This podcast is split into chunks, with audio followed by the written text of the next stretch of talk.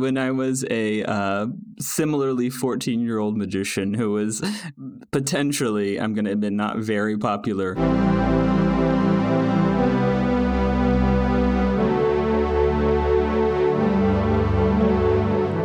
Hi, and welcome to Meet Your Heroes. I'm Audrey. And I'm Elliot. And this is the show where we ignore the very good conventional wisdom to never meet your heroes, and instead get up close and personal with the lesser-known legacies and real-life bad behavior of some of history's most notable and beloved people.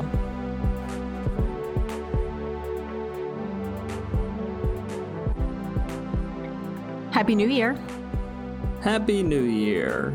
Here's to twenty twenty-two being better than hopefully any of the years beforehand, and not just a continuation of this ongoing nightmare. Are you speaking about any years in particular? Any, like nineteen seventy-six? Better than seventy-six? Better than eighty-nine? Just better than all the years? fifteen oh four was pretty bad as well. Um, but yeah, just in general, just all of them, really. Just want an upward trajectory in terms of quality of year. I feel like that's the best you can hope for, really. Sure. I mean, yeah, it's aspirational. Uh, I feel like a more reasonable thing to hope for is just not to get worse. Yeah, well, good luck with that. Good luck. Well, we are in twenty twenty-two. The yes. holiday season is over. Oh, oh no. Oh no, it is not. No, we have we have hit the twelve days of Christmas, I'm pretty sure at this point, right? It's past and, it, yeah, yeah. We hit twelfth night on the sixth. Yep, and, and twelfth night mm-hmm. is, well, one, traditionally like the, the day, the Epiphany Day, right? Mm-hmm. Or not, no, uh, yeah, yeah, yeah, when they do the, the wise men show up, but also, well, which by the way, took them a lot longer. They were not there at the manger scene. Like, let's be clear about that. They were in that barn for a while, but also it's the start of the Mardi Gras season. There we go. I guess that that is the central holiday in your life. Happy king cake season, everybody. Although, sadly, sadly, a marked lack of king cakes in our life to this point. We got to work on that. We don't have king cake, but what we do have is the spirit of Mardi Gras. We did not take down our Christmas tree yet, but... No, we did not. We did get Mardi Gras decorations for the tree instead of Christmas yes. decorations. Replace the Christmas lights with purple lights and uh, get the get the crawfish with their outfits for the yeah. tree. And found little ornaments. That is not... That is not a joke. That's yeah. literally what we have. Little crawfish ornaments in their Mardi Gras getup.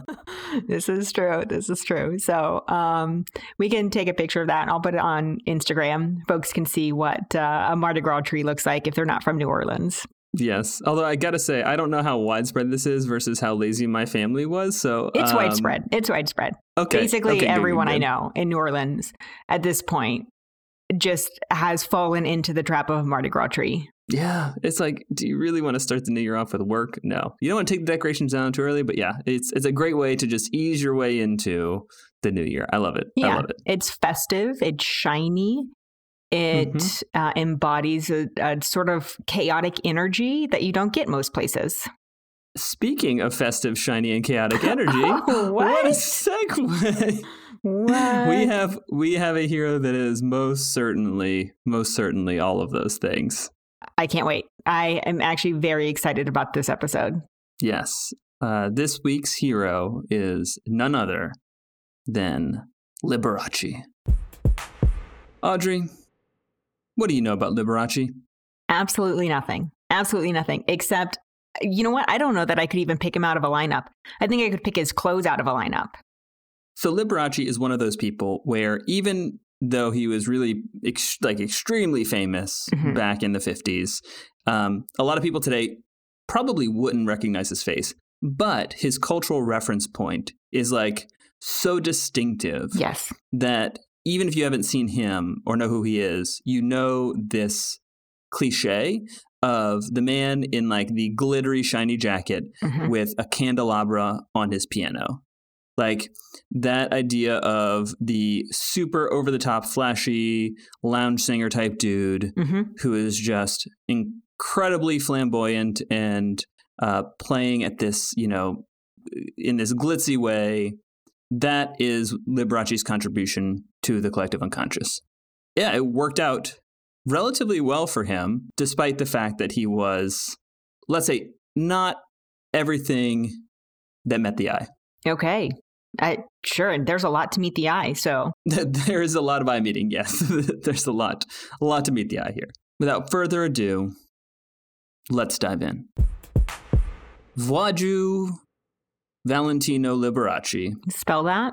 So it is Polish. Sure. It is W L with the little line through it. Okay. A D Z I U. How did I don't know what that L character is called. Me either. How did you figure out how to pronounce it?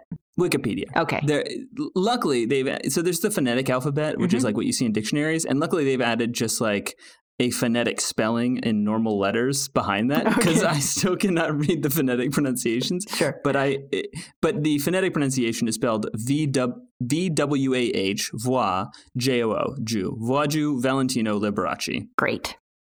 He is born on May sixteenth, nineteen nineteen. Whoa. Coming out of World War Two or World War One. Dark time, shining light.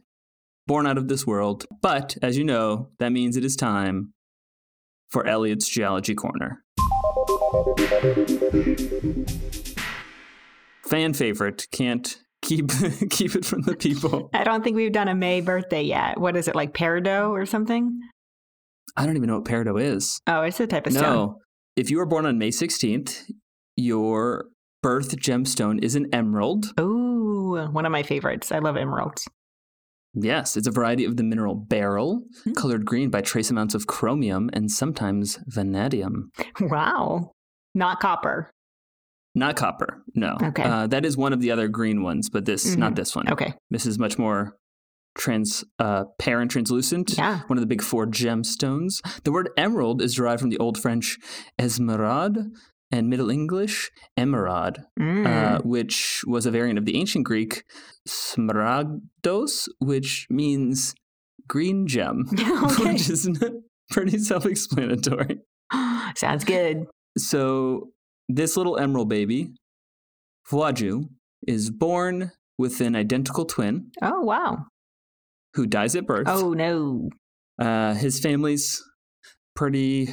broken up about that. Yeah, rightfully so. At the time, Liberace doesn't say anything that suggests he's sad, but I'm sure on some level uh, has a, a feeling of loss potentially. Sure, there's like a little imprint, like a core imprinting experience. He is known as Lee to his friends, Walter to his family, which is like the Anglicization of the Władysław. Where um, was he born? You said he's Polish. Is he was he actually born in Poland? Like no, it Italy. I feel like Liberace screams like Italian. Yes. Yeah, so his father is Italian, hence the family name. Sure. His mother is Polish, but he is mm. born in Wisconsin. Oh wow! Would not have expected that. Okay. Yes, his parents are immigrants. His mm-hmm. father um, was a factory worker or a laborer, but sure. also played the French horn in bands and in movie theaters. And in um, movie theaters, so, you just take your fucking French horn into the theater. Not like, invited. This soundtrack isn't just good to enough. Add to the ambiance. No, he was he was hired for gigs like that, right? Because you're talking about silent films at that point. Usually it's piano accompaniment, but apparently sometimes French horn accompaniment. Why not? Why not? Yeah, be very um, avant-garde. In fact, you know what? This is very good advice for twenty twenty-two. Be avant-garde. Take your French horn to the theater. Modern times, who gives a shit if they're talking? It's really... Explain yourself to no one. No one. Just is, start playing. Do you? So in this family, Liberace had three surviving siblings. He did have a, a brother, George, who was a violinist, a sister, Angelina, a younger brother, Rudy. Um, his dad was super into music, but he was also a classical music purist. Mm. So he was not into all of this, you know, newfangled swing. J- swing and jazz that was starting to come yeah. up in the next few years. Um, all the kids played musical instruments. Liberace started playing the piano at the age of four. And one of the things that's immediately apparent is that he really loves it and has a gift. Okay, we're hitting the prodigy trifecta here. You have a parent, remember this from Mozart, you have a parent who no. really wants you to do something, really has the same mm-hmm. passion as you, really wants something from you. You uh-huh. have a talent, like a, a natural inclination, and you like doing it. And so you just do it all the time. That's, a, that's the prodigy trifecta. Yes, because I think a lot of people have this mistaken impression that prodigies are just born with this insane thing. But you got to think about it, right? Like the four-year-old him doesn't know how to play piano. Right. What it is is if you find something that you have support for or, uh, you know, pressure for in your family and you enjoy it, mm-hmm. you end up putting in the work because of those two contributing factors. And you just like get your, you know, ten thousand hours of practice, whatever it's going to be, just way earlier in life. And just it keeps compounding from there. Yeah, that's why you're a world-class basketball player. Exactly, exactly. I may only be five foot two, but the fact that I have a five-foot vertical is because I loved it and practiced every single day. There you go. It was hard to say no to the N B A, but I just didn't want that life, you know? You don't. You want a simpler life. You want to You want to actually have to work for your notoriety by putting out yeah, a weekly but- podcast. How satisfying would it be if I had just made my fifty million dollars right. and... and avoided contributing this good work of this right. podcast into the world? All you have to do is do your work, take your money, shut up. Just don't say anything publicly. If you if you have a payday that big, shut the fuck up. Just you wouldn't yeah. be doing this. I would not allow it. Don't don't give me any opinions on anything else. Nope. Nope. Nothing. Nothing. But Liberace, he's four. He's He did have a five foot vertical. Okay. And or the equivalent in piano terms.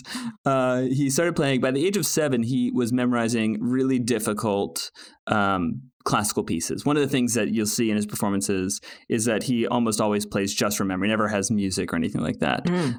Despite his excellence and early uh, dedication, other parts of his life didn't go so smoothly. So he did suffer from a speech impediment. Oh. And uh, he was teased pretty mercilessly about that. But also, as he became older, he was teased by his classmates for being different in other ways.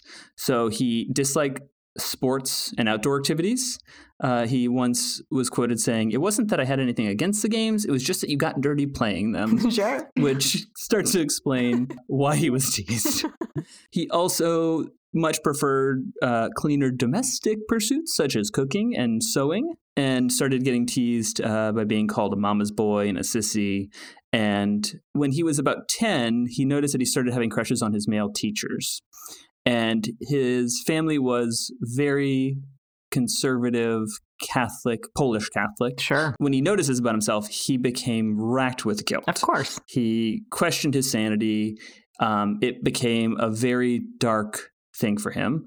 And so he began looking for ways to try to feel like he fit in. Maybe get um, dirty, he, my man. Maybe just like, like let your sneakers get scuffed uh, once. Try it. Give it a whirl. Yeah, just give it a whirl. Yeah. Maybe he did. Maybe he didn't like it's, it. Who it's knows? A real play the gay away scenario here. So you're not praying. You're just actually joining the kickball team, which that if done you're it. A lesbian is the opposite of what you want to do. Also, fast track to acceptance, right?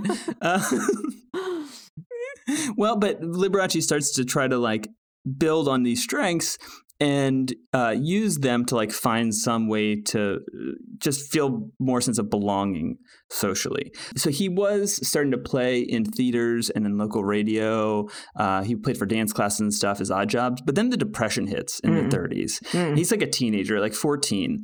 And one thing he discovered was that he could use his musical ability to keep playing these gigs, but if he played where his friends were, or at least his peers, he could start to gain some acceptance. Sure. So he was invited to like birthday parties and he would play popular music and he could earn some money for the family, and his friends would be like, "Oh, you're the fun music guy," as opposed to "You're the boy who likes to sew and not play kickball," right? Sure. And uh, he much preferred that role. So he would play, and he actually started to get to leave his middle school early uh, in order to play at high school dances in the afternoon. Ooh. And that was like, as you can imagine, as somebody That's... from your personal experience who got to play on senior varsity team as a freshman. You get some social clout. Yeah.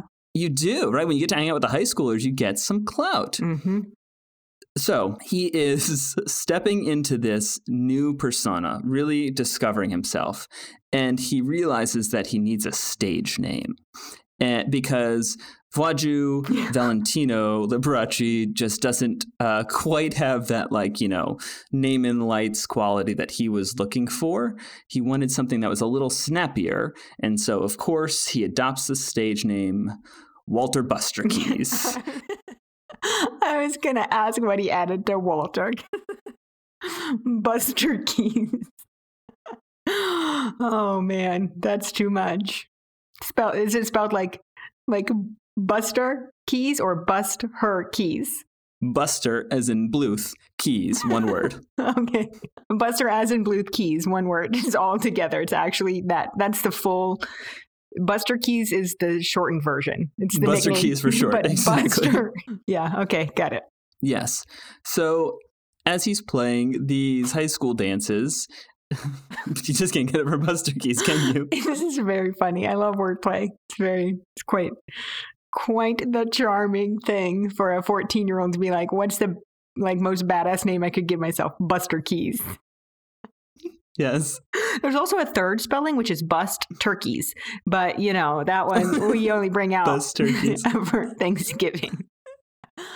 Honest to God, I so this part is so endearing to me. I'm going to tell you something about myself no, that I have never don't. told you before. I don't want to know. Not lo- not like this. Not like yes, you're going to find out here. When I was when I was a uh, similarly fourteen-year-old magician who was potentially, I'm going to admit, not very popular with my peers. Um, I I was doing magic in the talent shows and stuff, right? I know and, this part, yeah. Uh, Again, surprisingly, like that was like that gave me some social clout, right? Like it was actually for some reason, it was actually kind of people love magic, love magic, hate magicians. It's a real it's a real catch twenty-two. Yeah. Yeah. yeah. Um, but I was when I was getting ready to do my first talent show, I was like, I think I need a stage name. No. I was trying to brainstorm stuff, and, and the best thing I come up with, like the coolest stage name I come up with, was Michael Vonet. No, I almost.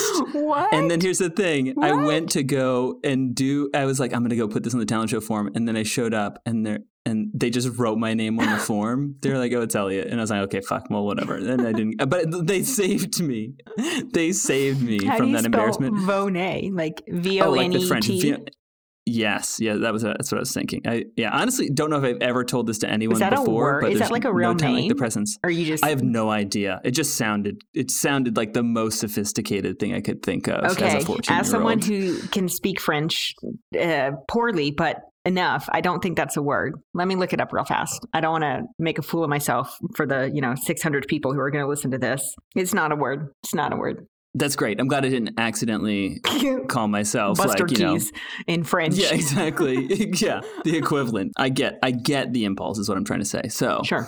During the day, little Bobby Buster Keys days were all about classical studies and recitals and wait, competitions. Wait, Bobby Buster Keys? Because you said Walter I Buster Keys. I just made Keys. that up. Oh, okay. I know. I thought Bobby was funnier. It is but funnier. But yeah, he, he went by Walter Buster Keys. Okay. But little Bobby Buster Keys uh, was doing these classical pieces during the day and practicing. And then at night, the dances slowly started to evolve into like ragtime and honky-tonk music. And then he started playing at like Milwaukee roadhouses and bars, mm. uh, which of course like, in you know, the depression, you know, that teenager coming into the bar, yeah, go for it. You want to be sure. a kid, whatever. You know, they don't, they don't give a shit. But his parents, who were classical music purists, he knew they wouldn't approve. Okay. So he he hid this as it started to evolve into like seedier and seedier places to play. He did not tell them. And instead, he told his parents that him and his band were playing church socials. Yes. And they were very happy with that until they found out what he was really doing. And they were livid. It turns out there was a men's fraternal organization, like a, you know, like Shriners or something. Their party got out of hand. There was a police raid. Oh, no. And he got arrested in the same group of uh, entertainers that included uh, like they were playing stag films, which is just like Porn, porn, right? And yeah. strip, and they had strippers there. And so the police just arrested all of the entertainers, including him. And so his parents came to pick up little Buster Keys from prison in the same like holding cell as the porn guy and the strippers. And they were super pissed. And then they're like, you may never do this again. And he's like, I made five dollars. And like, okay, just. Okay, fine. Go for it. Yeah. Keep going because it's a depression, and honestly, right. we want to. We don't want to starve. By the time he's sixteen, like I'm not sure if his father actually lost his job in the factory, but Liberace was the family's main breadwinner. Sure. So he he has taken over, and for better or worse, his parents are going to live with his life as an entertainer. Mm. By forty-two, forty-four, he's in his twenties, and he's moving away from classical performances, kind of. altogether and instead doing what he called pop with a bit of classics. So like you see some orchestras do like pops concerts, but what he's doing instead is, as he called it, like classical music with the boring parts left out. Like he would go and like take some interesting part of some classical piece and then it's uh, the remix. And then just one example, he would take like a twenty minute Liszt piece and like compress it down and just like play the three minutes he thought was most interesting. Okay. And people loved it. Like they were like, yeah, good. This is like the interesting stuff. And his dad was just fucking livid. His dad, who was like trying to get his kids to be, you know, classical, respected musicians, instead has his kid playing like butchered versions in, next to porn films. And Liberace does really well with this. He tries moving out to New York City for a while. It doesn't go great, but he can kind of tour, and he finds like he's got a, a Uh, audience that really connects with him that's more um, a small town, right? Like in the big cities, he doesn't get the respect because people usually know the original pieces more. Got they, it. I've been to orchestras, but people who haven't heard the originals, if this is like their first exposure, they don't have anything to compare to, and they just like like what they're hearing. And this is the era of like big band music. Exactly, right? And there's a lot of live entertainment. Radio's getting big, but it's also still like very live music driven entertainment industry. And so by nineteen forty-five, he'd really gone from being, you know, a musical prodigy on the classical music circuit and winning those competitions to really just being like a celebrity entertainer that toured around the country mm. and you know, had pop sensibilities and like this real flair for showmanship. Part of his whole performance was that he would play these pieces, but in between he wouldn't, he would like talk to the audience, tell jokes. He would do mm. things like pull people up and like give them like an impromptu piano lesson and then play something next to them. And people really loved it, right? Got it, it was like really campy, and it, it wasn't like your purest stuff, but it was something that like people really enjoyed. He said, I was happy to play classical music, but the people I played classical music for were really just a handful of musical purist types before. I really wanted to just please the man on the street, mm. which phrasing, but also he really wanted to be the everyman's entertainer. In fifty-two, he gets his first show on local television. Okay. He does a little fifteen minute performance for a Los Angeles local spot. It's not very long, but it's a smash hit. It gets the highest ratings of any local show they'd ever done. Wow. And this immediately makes him realize that he doesn't really have a future in radio or recorded music. Like part of his appeal is the visuals. It's like he started to wear this more flamboyant, showy clothing. Sure. He started to like, you know, get this. He, even He's a when character. He did these, Yeah, he's a character. When he did these shows on T V, he would still do things like his brother would be the band leader mm. and he would like have little banter, kind of like, you know, a Conan and, and sidekick type thing, right? Or like, you know, he, he would do those bits. His mother would always like be sitting in the front row of the audience. Just and he praying. Would, like, she's just there like praying the whole time. Yes. But, but he would like, he would like say how much he loved her and praised her, and like he would bring her up on stage and like serenade. She would sit in like a, a, a comfy chair on the stage and you like sing songs directly to her. Don't like that. Don't like that part. Yeah. And he would like talk effusively about like how, you know, much love he had for his mother. It turns out he actually like couldn't stand her. Like he felt sure. she was oppressive in his life. Yeah. And when she ultimately passed sick, he was like, oh, I'm finally free, is his quote. Sure. Um, but his bit that like he was this family values guy that like, like, you know, it just, little old ladies loved this shit. They just free based. I mean, it was yeah, it's amazing. Harder to sell like got my start at porn parties and I'm a homosexual in the fifties. Yes, yes. And you got to be creepy with your mom. That's what sells. That's what sells in the fifties. That's what sells. Yes. He sees these ratings and he tries to turn it into a broadcast show, but it, it doesn't really work the same way. Like he can't quite get the the distribution he's looking for. So instead, his producer and him work out this idea where he goes and he performs in front of a live audience and then they syndicate it, Ooh. Right? So if they sell this to local stations, then he doesn't have to like go and book, you know, one of the big three broadcast networks. Sure. It, he can perform at this local place and then still get the residuals from this, right? So as soon as it becomes po- uh, available for syndication and they hear about what the L A ratings are, it starts spreading like wildfire, right? His big personality, all of these things, like it doesn't just resonate with the L A audience. It becomes this phenomenon. Sure. So as soon as they start syndicating this thing, he goes from a kind of touring performer who would perform for a few people at a time to literally somebody who gets thirty million viewers a week. Whoa. This at some at one point in his career is bigger than I Love Lucy, which Whoa. if you yeah. like follow, I Love Lucy was a phenomenon, and he like beats I Love Lucy in the ratings. He gets like ten thousand pieces of fan mail every week. Whoa. Eventually, he gets distribution on British T V, and uh, it's actually the first place where Elton John said that he He saw a performer that he could relate to. Yeah, representation matters. It really does. Elton John was like, I want to do this. So if you think about Elton John's like, yes. you know, glittery stuff and and performance style, a, a lot of that is directly inspired by this formative experience of seeing Liberace syndicated on British television as a child. Very clearly. As you can imagine, with like with more eyes on you comes more scrutiny. And the first thing that happens is just like kind of his experiences in the big cities. Um, everybody who's a media critic fucking hates him. Oh, no. They just savage him. Yeah. Like he, uh, Howard Taubman of the New York Times described Liberace as, quote, not much more than a parlor pianist who ought to be kept in someone else's parlor. Oh. And the reviews really hurt him.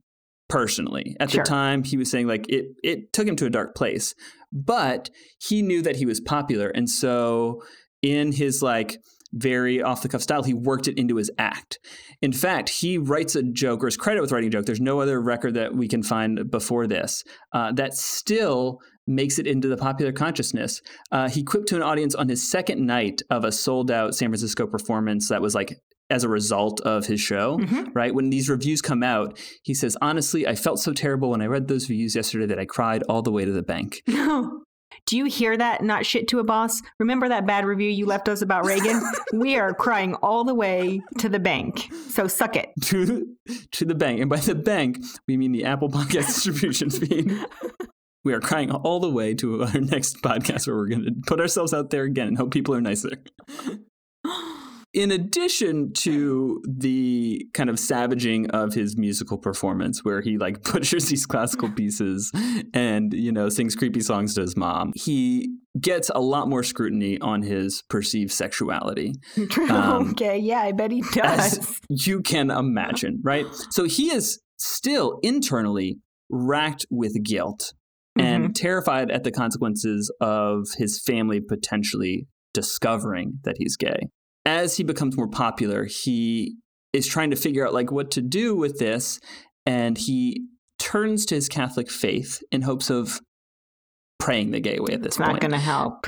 Um, no. Briefly, even after he became popular as an entertainer, he considered the priesthood uh, and then decided he wouldn't have quite a big enough audience.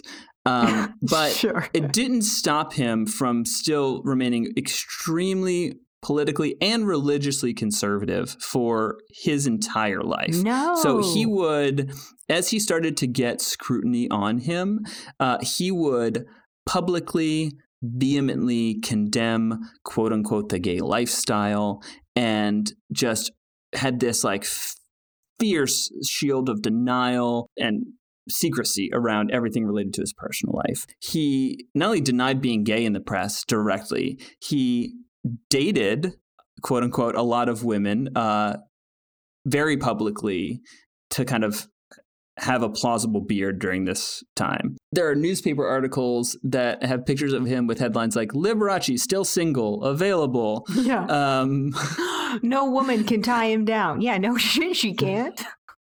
Yeah, right. Um, there was there was a line in one of these articles that said, um, if Mabel, just meaning like, you know, your mom at the dinner table. Girl, yeah. Yeah, the every woman. If Mabel has that dreamy look on instead of supper, it's because America's number one heartthrob is here. Oh, no. Yes, like really just like playing it up. As you can imagine, this strategy was not entirely successful. If you are saying you're super straight and then going on stage with your candelabra and sequin jacket to play songs to your mother. There are some people who still had suspicions that he might actually be gay. See, and that's, so, that right there, though, is pretty toxic masculinity, right? Like, if you, you can be straight and do those things. It's it's creepy either way, straight or gay, to sing songs yes. to your mom on stage. But you can wear sequins. You can have a c- candelabra, and especially in twenty twenty-two. Do it. Please. I wish more straight men would do it. What a treat. But I imagine in the fifties and sixties, you know, he's not quite, he needs, he's, he's too clean. He's not dirty. Yeah, he, he's too clean. So he starts to really ramp this up. He tries to find higher and higher profile women to date. So he ends up dating uh, Judy Garland for a while, Mae West, which I, I don't remember if that's a double beard situation with Mae West. Uh, it could be. He... He is doing his damnedest to try and cover these rumors up, and it doesn't work. So in nineteen fifty-five, uh, T V World played on this with one of their headlines, uh, which read, "Those Liberace whispers, true or false?" It's also not cool for a magazine to try and out somebody. Here's the other thing I just want to emphasize. We're making jokes about this. People don't owe anyone coming out of the closet, right? Or like terrible phrasing and outdated to say coming out of the closet, but you don't owe being out to anybody, and certainly nobody's job to out you. It's dangerous and horrific, and I imagine he was seriously under a ton of like pressure and fear. Um, but yeah, he's not like doing himself any favors. No, exactly, right? Like he, he is. One of the things that's at the core of this is he was living this very visible public tension, mm-hmm, right? Yeah, he wants to be in the public eye, and he wants to be like very expressive and true to his creative voice, which is like very flamboyant. Yeah. And also he has this internal guilt. Yep. And on top of that, he has this external sense that like he's not going to be able to make his money if he's not popular with this very conservative older woman crowd. Yeah. Like when he does his public shows, his crowd, I think Madison Square Garden, which he sold out once, was like thirteen thousand women and three thousand men, right? Like he knows that this is a direct threat to his livelihood. His residuals, he's making like seven thousand dollars a week just at the start, uh, which in today's money, which is like seventy-five grand a week. Holy shit. Off these residuals on top of whatever live performances he's doing, right? So when these headlines come out, yes, it is gross that people were so fixated in trying to out him. Absolutely. And it's also very representative of the fact that he is very intentionally living a lie halfway. Right? Sure. Like he's living sure. a lie and not trying to like butch it up, not trying to be masculine in ways that are performative. He is trying to be himself, and this putting himself in the public eye with these contradictions like keeps bringing attention to those lies that he's telling. I imagine even more so than just like the threat to livelihood, it's the threat to like the thing he likes most, right? So, you know, I was telling you I was reading that book Sparked, right? Like what's your, what sparks your life? Like what brings you joy, and it, especially as it pertains to like work and the things you put out into the world, right? It sounds like he's a, an ultimate performer where the threat of not being able to perform is almost worse than like losing money. Yeah, yeah, it's true, right? Like th- there is this um, life that's been made available to him where he could save his money, his family during the Depression, mm-hmm, and then like get notoriety and acceptance, right? After being teased as a kid, like he's celebrated and people love him, and all of that validation, yeah, that is validation of like who he really wants to be, comes at the price that he like has this threshold that he can't cross. Yep. And it has to be like this very, not even don't ask, don't tell, because people are asking and he's lying, right? Sure. Like it has to be this like denial. So that, so the language starts escalating. There's lines in a magazine article around this time that says, quote, "He loves to deck himself out in manly attire such as white fur coats and sequin dinner jackets. Mm. The wave of his Marcel blocks would bring titters of admiration from Antony of Paris or Antoine of Paris. Uh, and when one of his lady fans squeals at him in delight, Liberace can squeal right back at her in the same register." That's pretty catty. Uh, unnecessary. This kind of comes to the first big culmination when this gossip mag called Confidential puts out a cover story. Mm-hmm. And Confidential was kind of the most feared gossip magazine. The uh, founder knew that the one big defense that always works in court against libel, mm-hmm, is if the thing you said is true. And so the gossip mag Confidential was very careful to make sure that not only did they have a ton of private investigators that got photographic evidence about whatever they were going to run, but they also made sure that whatever they published, they had to have more details about that person that were more damning than whatever they published. Sure. And so the implicit threat here is that we are only publishing stuff that we know is true. Yeah. And if you take us to court, all the rest of this shit's going to come out, right? Like you mm. may think this is bad, but like we have more on you than what we're writing. And usually that was effective at keeping people from suing them. Sure. But when they run the headline, why Liberace's theme song should be Mad About the Boy, Liberace like can't take it. The writer alleged that the, quote, candelabra kid had pursued a handsome press agent at three different hotels. The next thing the publicity man knew, he was right back at it again with Liberace sitting on his lap. Oh. Uh, a referee certainly would have penalized the panting pianist for illegal holds. Um, it was just all outrageous and being like, this dude is queer sure. over and over and over again. Gross. Again, most of it was likely true, right? Like, they did their homework. Liberace knows that with a circulation of like four point six million people, he can't ignore this. Uh, it was bigger than Time magazine at that point. So Liberace decides to sue. July nineteen fifty-seven, he decides to sue. He sues the magazine for twenty-five million dollars. Holy smokes. Which in today's dollars is two hundred thirty-five million dollars, which as you can imagine is a lot of money. Listen, if any of you motherfuckers out me, I will be suing you for two hundred thirty-five million dollars. Yes. I mean, his his goal here is he knows they don't have that much money. He's just trying to like bankrupt them and, and bring them down. Out yeah. of, it's like the um, Hulk Hogan had this weird... Uh, the sex tape. Hulk Hogan had this sex tape where his friend was fucking his wife and... Well, he was fucking his friend's wife.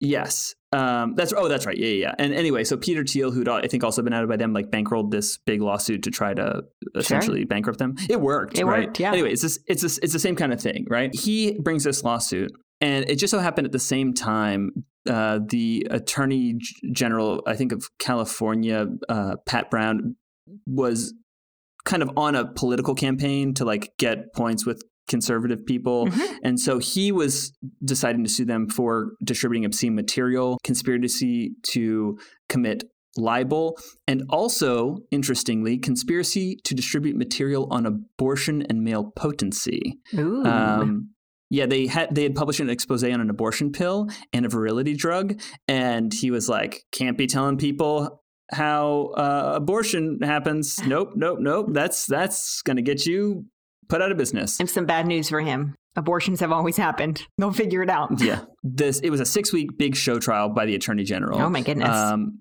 they called it the Trial of one hundred stars because, like, all of the libel charges, like, had all these big A-list celebrities coming to the stand. Mm-hmm. Um, six weeks, people just ate it up. They, like, read the coverage of the trial. And basically, even though it was a huge spectacle, all of this stuff was true. It wasn't actually libel, and they could they could show it. Yeah. So there was a mistrial, right? They couldn't actually agree on a verdict. It sounds like a win for the magazine, but like there's these massive legal costs of course, in defending of from course, this. And yeah. so then when Lib- Liberace comes in and like says, "I'm going to sue you for two hundred thirty-five million dollars," they just like he can't afford to keep fighting this. The stuff. Anyway, so the magazine settled with the state by paying a small fine and agreed to change the magazine away from Hollywood gossip. Like that was part of this settlement. It's like OnlyFans, like taking down porn. What's the? It's the whole it, business model. It's the whole fucking point, right? Yeah. Like, what are you gonna do? But as so as part of this, right? Like, rather than go to trial again, he just like would rather settle. And in the same way, when Liberace's case comes up, uh, and there's multiple other lawsuits too. They just settle with Liberace for like forty grand, which is about like three hundred thousand dollars today. Okay. And so Liberace was like, I'll take it. It's it's a public victory. Like they they settled with me. They paid me. And so I've defended my name and I've finally dispelled these rumors about myself. Sure. Uh, which he had not. Because it turns out it's like uh, as soon as you do that with one magazine, there's other magazines. Yeah. And it keeps on going. So yeah. fifty-nine, Daily Mirror published an article that said he was, quote, a deadly, winking, sniggering, snuggling, chromium-plated, scented scent impregnated, luminous, quivering, giggling, no. fruit flavored, Mm-mm. mincing, ice covered heap of mother love. That got somebody wrote that, and then an editor said, "Yes, publish. I like it. All of that makes sense to yes. me." That's horrible. Yeah. That's the worst headline or like snippet. It, it's terrible. That's horrible writing. What are you doing? It's so bad. I mean, like, it, I feel like there's like a somebody sitting there, and they're like, "Okay, uh, Liberace was gay," and they're just like, no, no, no, no, no. Go get the nineteen fifties book of offensive uh, thesaurus. And like he pulls it up and he's like, okay, just put all those words in. Yeah. Like you can't quite say gay. You can just say anything else. Right. And again, it's gross, yeah. uh, but yeah. it keeps happening. So Liberace goes and sues them, and they're like, dude, this is stupid. We can prove this. And anyway, they, they settle for eight thousand dollars this time, which is, you Yikes. know, still much less. Yeah. Like, yeah, whack-a-mole with all of these uh, lawsuits. Again, just to point out, all of them were both gross and true. Sure. And so he's in this like unwinnable position yeah. of trying to pretend and make it go away for his fans. And and and at the time, again, like with the type of like social conformity, like oppressive, like heteronormative heteronormativity that's like in the culture.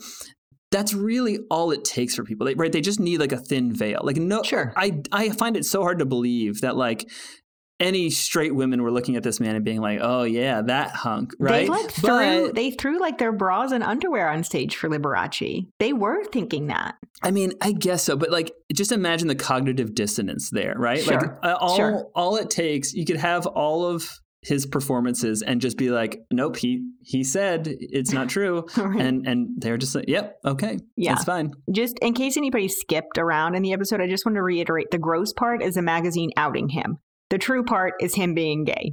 like, yes, yes. Yeah, because yes. you're like, this is both gross and true. And I just wanted to clarify that the gay part was not the gross part. The outing, no, yeah, no. the, outing the lawsuits, part, yeah. the outing and the lawsuits are gross, and they're also true, which means that they're not actually liable. So he's like yeah. taking people to court for things that are not illegal technically, but are just unsavory and unpleasant. Like, right. yeah. He is continuing to grow his stardom, try to fight these lawsuits. He does some shows in Vegas. He's he's still like an incredibly popular star mm-hmm. and making a ton of money. So as he's doing these performances, um, of course, the costumes and the pageantry are a big part of his appeal. Sure. Unfortunately, at one point, his costumes almost kill him. All of them at once? Well, one of them in particular okay. almost kills him. okay, what? But, but he survives because Kennedy is assassinated. At the same time? Uh, in almost at the same time. What? Yes. So the the okay. So the way this works is he was on tour in Pittsburgh. Okay. And right, he's getting ready for like these multiple costume changes. Um, but then he noticed that some of his clothes had gotten dirty Ew. and no dice could not could not go out on stage in anything less than a perfect uh, outfit. Yeah, of course. So. Unfortunately, he goes. He wants to get dry cleaned, but there's a blizzard. Mm. He's trying to figure out what to do. His costumer is out on errands, coming back slowly because he can't get through the blizzard. And the hotel staff is like, I'm sorry, we, we can't get these dry cleaned by the time the show starts. So uh, Liberace decides that he is going to go and purchase a gallon of dry cleaning fluid. Mm-hmm. Where? And he, do- he, he he does. I don't know where he gets it. He goes to like a, he somehow gets uh, his hands on a full gallon of this, what is this chemical called? It's super tetrachloride potent or something. Yeah. Yeah, tetrachloride. And he decides he's going to do this himself, which if you don't know, dry cleaning is not actually dry. It's just, it's just no water. It's these nasty chemicals that don't mess up these fabrics. Anyway, he decides he's going to do this in the tub of his hotel room, which is totally unventilated. I was going to say, with the door closed probably, right? Yeah. So, because he doesn't want this nasty smell getting into the rest of the room. Sure. Turns out he's also essentially created this little tiny, you know, gas, gas chamber, chamber for himself. um, so he starts, he starts to do this and immediately starts to feel ill. Um, but he's so committed. He opens the bathroom door. Well, no, he opens the bathroom door and he goes to lay down for a nap on the bed. But now he has a slightly larger gas chamber, but it's still, uh, it's It'll basically like. That's how gas works. It's It'll killing get there. Him. Yeah. yeah. Um, apparently, though, the T V's on. They bust in with this announcement about uh, Kennedy's assassination, and that like jolts him awake, and he's like, "What the fuck? Is the president get killed?" Just enough where he like stumbles and falls down, which then his manager hears and comes in and just smells is like, "Oh shit!" Gets him out of there, rushes him to the hospital. Is diagnosed with renal failure, and they basically say, "We're sorry, but uh, you're gonna you're die. You're gonna die for sure, for sure." There's like nothing we can do. And they tell him to put his house in order. Uh, miraculously, like with enough I Vs and time, like they get the chemicals out of his system and he actually survives. Wow. But this near-death experience really changes him. Started from that point on, he'd amassed all this money, but he hadn't really spent a lot of it. Okay. Like he still had a very like um, humble, poverty-informed mindset, right? Like he was very... Scarcity. Uh, scarcity mindset. Thank you. And... at this point, he's like, life is short. He just starts spending his money Whoa. in incredibly lavish ways on both himself and the people around him. Okay. When from this point forward, whenever like people would come and like do like deliver things to his house, um, he would like just tip people. He'd just bring out stacks of hundred dollar bills and like hand them out to everybody who's like, you know, delivering stuff. I like that. That's good. Redistribute yeah. that. Yeah. That's great. It also means he does things like in his home, he installs a gigantic piano-shaped, jewel-encrusted swimming pool. Oh, like, okay. He, so yeah, he, he, tone it down he, a like, notch. Cranks, he cranks up the generosity and also cranks up like everything the about his aesthetic. Yeah. Yes, that that made him famous. He tries to get into movies uh, for a bit after this. He saw Elvis do it. Elvis did it. Yeah. D- yes, him and Elvis got along, performed a couple times, uh, but... he could not make the same switch to the big screen. Like movies are much more artificial, right? It's not like the jokey, like, oh, we're watching a live variety show thing, right? His his act doesn't translate to movies. He, so after it's just a gigantic flop, mm. he he's like, I did my part for the movies and I stopped making them. Uh, and instead he goes and has his residency in Vegas. This is where his wealth just like gets insane. So he is making three hundred thousand dollars a week in in today's money, that's one and a half million dollars a week. Wow. Right? Like he is just raking in cash. And through the seventies, he is this incredibly flamboyant and incredibly rich performer yeah. who is now like, you know, getting marble palatial estate and like j- buying ridiculous cars. His his act involves him like driving on stage in an actual Rolls Royce. Oh, like whoa. Not good for the fumes. De- de- definitely didn't learn about ventilation no. uh, because like that's not a great idea. But like that's the level of ostentatious spending that he brings to these performances. Yikes! Into the eighties, in the early eighties, um, he meets. Uh, Scott Thorson. So he's taking one of his many dogs to the vet mm-hmm. and um, he he's trying to like get advice about how to take care of this dog. This vet tech is sixteen years old. Okay. And um, he's at this point. So it's the eighties. So he's sixty. He's sixty years old. Yeah. This vet tech is sixteen. Yep.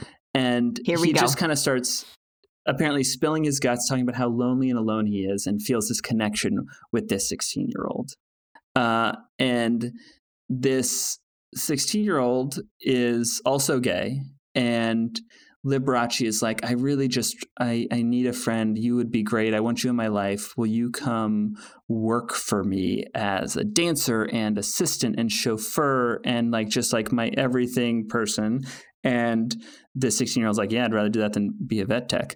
um, but it immediately turns to like a sexual relationship. Sure. Uh, and so there's just this very gross element. Like this is very clearly statutory rape. Yeah. Um, and this is a child, but is a child who is like groomed and yep. given money and gifts. The like power all of dynamics. This, like, it's the it, power dynamic there.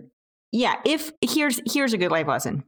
If you ever find yourself being attracted to a sixteen year old and you are neither fourteen, fifteen, sixteen, or seventeen, stop. Reconsider your life choices. Like, yeah. that's it. That's the age range you get to be attracted to sixteen-year-olds. After that, no, you're done. It's no. over. And and there's people, right, who are, who speculate that one of the reasons that this power dynamic was like was something that um, Liberace was wanted to exploit was because to. He was able to have so much control over sure. Thorson. And as a result, like he could make sure that It was secret. There was no threat yeah. of it not being secret anymore, yeah. right? Additionally, he gets to, through this child, relive the, or like live the adolescence that he wanted for himself. Not having sex with a sixty-year-old, but just being an out gay person or like having sexual relationships with men, right? So like, exactly. ugh, it's gross on every level. Yeah, to this point, it, you know, there's speculation that like Liberace may have had one or two flings, but really like he was very constrained. Mm-hmm. Now that he's got a million and a half dollars a week in today's money coming in, and he's got this estate, now he can literally, he finds a, a teenager, right, a child, goes and controls, he, he hires him and he's in his entire livelihood. He lives there with him. And then things like this power dynamic just starts to get grosser and grosser and weirder. Yeah, of course so, it does.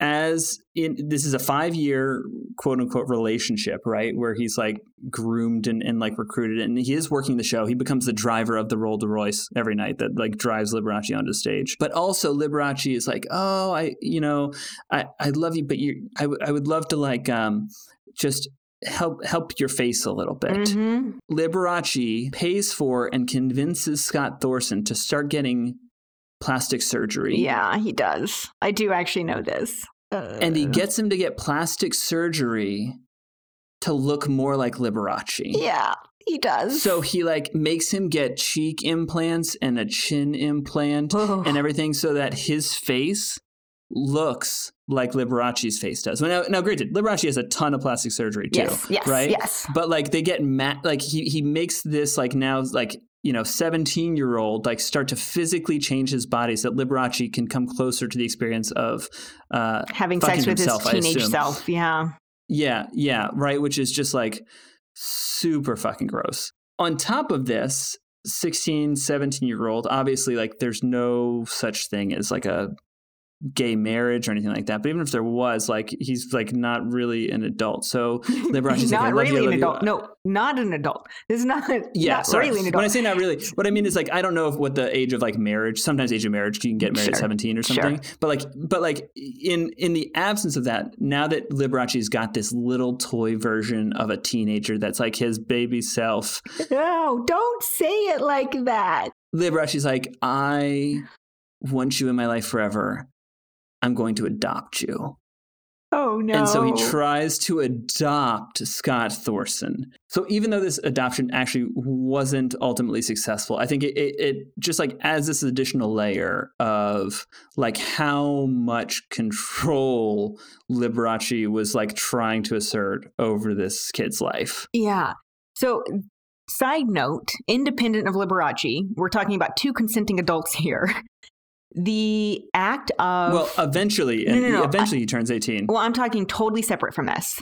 To, okay, so totally, totally separate, separate from Liberace's story. I just want to talk about the, the practice of adult adoption when gay marriage yes. wasn't legal, yes.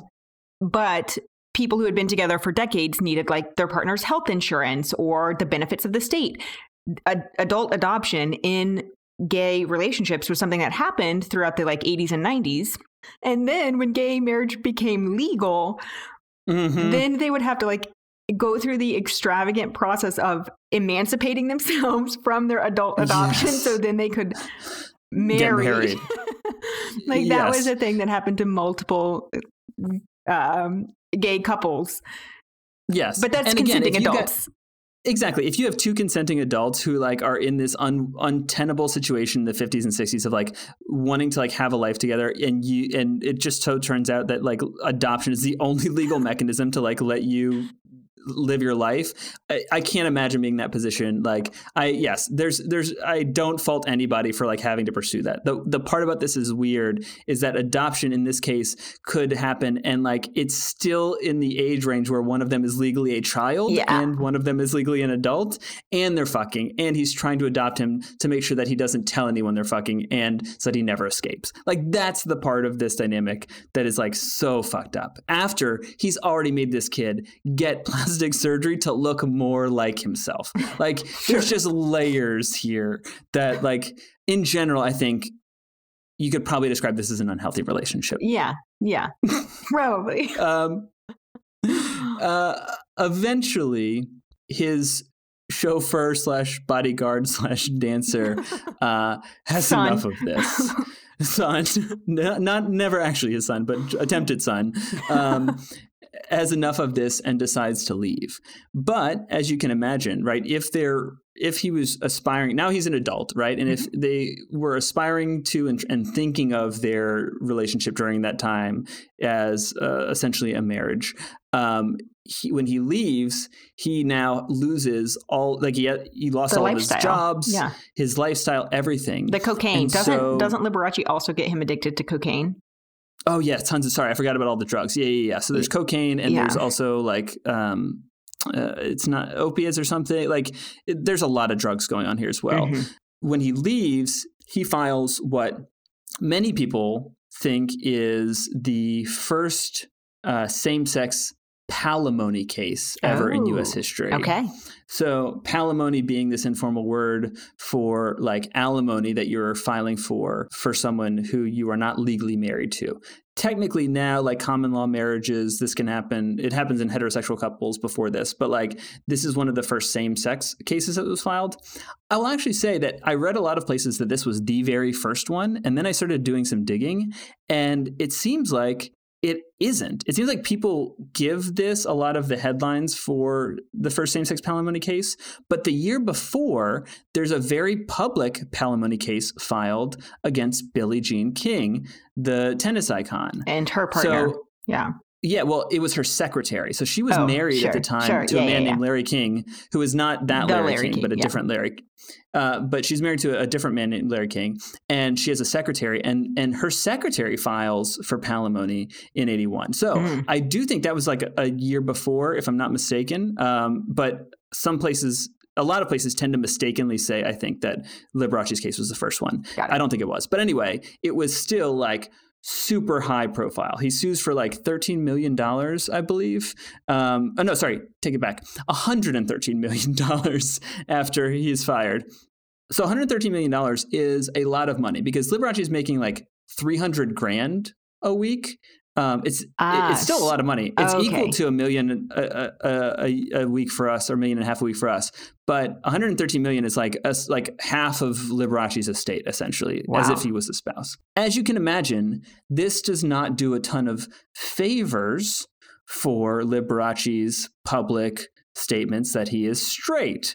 People are like, why is this man suing you? And he's like, oh, he's just, um, Liberace's like, I'm not gay. He's never been my lover. He's just a gay man that worked for me. And it gets dragged through the courts. Really nasty. Eventually, the case settles out of court a few years later. Uh, Thorson receives seventy-five thousand dollars in cash, which again is like one night of performing for Liberace. He also gets three cars. Wow. And three dogs. Okay. You got to split up the dogs. When interviewed after, now Thorson is in and out of jail uh, for the rest of his life, mm-hmm. gets mixed up in a bunch of stuff. Did he get mixed up in a murder as well, potentially? So maybe. So the answer to that is maybe. I think he was buying cocaine. This is how I actually know about Thorson. He was buying cocaine from a notorious drug dealer in Vegas or L A. And at the same time as he was doing this, this drug dealer's bodyguard, I don't know if that's the word we would use, was assaulting someone who later turns up dead. Um, mm. And so he's there at the beginning of this conflict that results in actually four murders.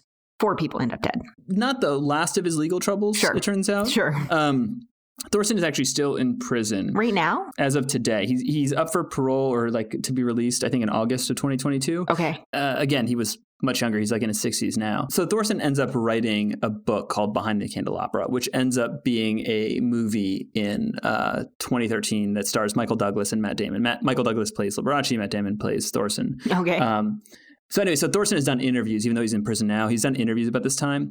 And one of the questions he got was like, why did you settle for seventy-five thousand dollars in cash? Like Liberace was worth millions, hundreds, tens of millions, hundreds of millions of dollars at that point. Right. Like, why did you walk away with that? And um, he said he settled because he knew something that nobody else knew. Uh, he knew that Liberace had become H I V positive and oh. was close to dying. Oh, no. And Uh, sadly, he he was correct. Um, over the next couple years in nineteen eighty-five, like Liberace is still doing this like Vegas showman lifestyle. He's uh, he was actually a guest timekeeper at WrestleMania no. in Vegas al- alongside Muhammad Ali for a while and the Rockettes. By the time it gets to like eighty-six, it's very clear that Liberace is not doing well. He had started to lose a lot of weight. They're like, how do we explain this? And so his public line was like, oh, it's um, it's a watermelon diet. I'm just only eating watermelon. Is that what that was? What? The watermelon diet is like notorious. I did not realize it was actually, it's not a real diet. He was oh, just yeah, like no, covering no. The for the watermelon... fact that he was H I V positive. Yes, if you've heard the expression watermelon diet, yeah, it, it was the cover story for being H I V positive and starting to be emaciated ah. in a way that like he couldn't hide publicly anymore. Why didn't he just retire? Was it just his contract? Like he was just like contractually obligated to be there? Um, yeah. I mean, like, I think it was mostly because he really loved performing and he could still perform. Mm. Like he got all of his validation publicly from this moment of like being there and like talking to the audience. And like, that was what kept him going. Sure. I, even though he got super rich, like, you get the sense from the way he's lived his life that even if like he was still stuck in like, you know, shady bar rooms, like he would still do it. Yeah. He would still be doing it. Right. Last year of his life, he, he continues to like, um, get, get worse. His health degrades. Um, his last television appearance ever is Christmas of nineteen eighty-six. He appears on Oprah. Mm. Um, it's early in the Oprah show. But you can go find this interview on YouTube, and um, it's it's hard to watch for a number of reasons. One, like I've worked in a hospice for uh, people with AIDS, and like there is a very like distinctive sort of emaciation that happens, and like yeah. you can't hide it, and like it's very visible. So like it's hard to see him when you know that he's like not in good health. Sure, but also um, one of the things that's uncomfortable is like, after all of these things, like this very public lawsuit with his like long-term partner that he groomed and, you know, mm-hmm. all of this stuff, there, he's like answering questions about like, Oprah asked him like, uh, how did you lose your virginity? And she's like, it's it's the twenty-five year anniversary of this. This is why I'm asking. It's the golden anniversary. Of losing your virginity? This, how would how would she know that? I, I don't know. Or no, golden would be fifty year anniversary. Anyway, I, I don't know, because it's just a weird thing. And he's talking about like, oh, there's this older woman who in her car would pick me up and drive me around. And I just love, you know, the ladies and oh, all this. And and, and like what? Seeing this this man who's like at the end of like a really illustrious, successful career, just like talking about like gross, gross stuff that's clearly a lie, but like also just like. It's such a violation. Yeah, it's, but again, I'm sure that question was there because like, yeah, I'm sure they his discussed team approved these questions. It. Yeah. And yeah, his team was like, ask about how he lost his virginity so we can talk about this lady that was like older cougar. And it's like, it's just so gross, right? Like there's the very, it, one of the things it feels like is like the, the fact that he was forced through a combination of his like upbringing and beliefs and also the public, it's just like strips him of a lot, any dignity, right, right. that you could like have at that stage in your life. Um, it it feels like it's, it feels very gross because at this point too, like in the eighties, like, yes, the AIDS crisis is like going to begin to like spiral out of control. And so there's still so much stigma, but also like if at any point in his life he had the resources and the ability to like not give a fuck what other people thought, he could have, right? Theoretically, like he could have, even if he'd never been able to perform ever again, he had enough money to like not need to. But but beyond that, he had the opportunity to say like, oh, this person that you love, this performer, this this this artist, this person you love is gay. You've loved yeah. my music for decades. Also, this person who has all of this wealth and all of this access and all of this notoriety still got AIDS, because it's not like a moral failing. This is just a thing that happens. Like, what a, a missed opportunity to push the conversation about homosexuality and the impending AIDS epidemic away from this is these huge stigmas, and he didn't take it. Yeah. And also, right, I, I want to reiterate what we said before, which is that it's not anybody's responsibility to come Again, out. Again, yes, right? It's not. And so, it's like, not. You're right. I, I think the thing that's hard to watch, though, is that, like, what we know is that because so few gay people had ever been in the position of just incredible privilege he had been in, yeah. right? If anybody basically had the resources to insulate themselves from whatever negative consequences it could have been, it was him. If anybody at this moment had an opportunity where they could have not just, like, survived, but, like, been totally okay doing that, making that kind of a stand, it would yeah. have been him. And he, and he may not have owed it, but what we also know is that the reason he didn't do that was not related to these external factors. It was only related really deep down to, like, this deep self-loathing sure. that, like, sure. kept him living this lifestyle that he probably somewhere deep down, like, really, really, like, felt a ton of shame about. And of so course. it's it's hard to watch as he, like, up till the very, very end is just so clearly in denial to everyone around him about who he really is. Yeah, that sucks. By January, after that Christmas, he entered Eisenhower Medical Center. He was suffering from pneumonia. A few days later, he got discharged back to his Palm Springs home. And on February fourth, nineteen eighty-seven, uh, Liberace dies at the age of sixty-seven. Oof. Um, Short life. So despite two Emmys and his six gold albums and two stars on the Hollywood Walk of Fame. Whoa. It seems like he was an okay musician in terms of, like, his technique, mm-hmm. a real showman, but really somebody who fundamentally built this incredibly brilliant business empire, mm-hmm. this very carefully managed image by dazzling old ladies. and That's all it takes.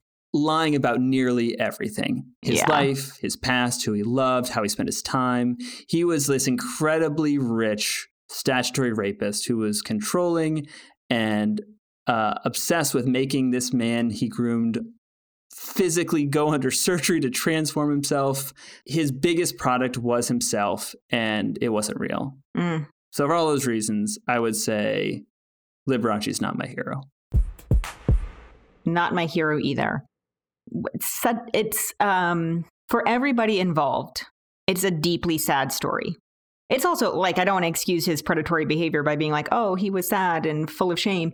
No, what a monster. But also, it's so sad that even someone with all of his means never got the opportunity to, like, love himself. We talk about the cleanup crews a lot, right? People yeah. to manage his image. Like, one of the biggest ironies here is that the reason that we know all these things and they are not, like, speculation is because um, even after the end of his life, he had this P R machine that went into overdrive about how he died. And so they took the step of trying to falsify his death certificate. Oops. They wanted to say that it was a heart attack. But, uh, and they rushed him to a cemetery, tried to bury him immediately. But the coroner's office was like, uh, seems like that. that's illegal. You can't do that. And so they seized the body. They did an autopsy based on suspicions that he had a contagious disease. Yeah. Again, I'm not sure, like, there was, I'm not, I'm not sure what the justification is there. I imagine it's a holdover from, like, the bubonic plague where, like, you can't bury something that is potentially hazardous. Even it, it's just, like, misunderstanding of what H I V AIDS was. But yeah, I'm sure with all the misinformation around it, yeah, it was, it's probably related to that. Um, but even if it was driven by AIDS stigma and misunderstanding, like, the fact that they ultimately do this autopsy, they do confirm that he didn't die, did indeed die of AIDS. Then the one person who'd been saying that he was his partner and also was H I V positive, mm. um, suddenly had a lot more credibility and then, like, began to, like, the, the public f- facade began to unravel. Um, and so even though, like, he, he spent his life building these denials, like, it was actually the denials themselves that caused the spectacle that, like, blew open his lies as soon as he died anyway. That being said, if our listeners are interested in more opportunities to watch our public facade crumble, uh, where can they find us? They can find us on social media at Your Heroes Pod or on our website at meet your heroes podcast dot com. Yep, and please like, share, rate, review, spread the word, tell your friends. And until next week, don't be a hero. Don't be a hero. Bye.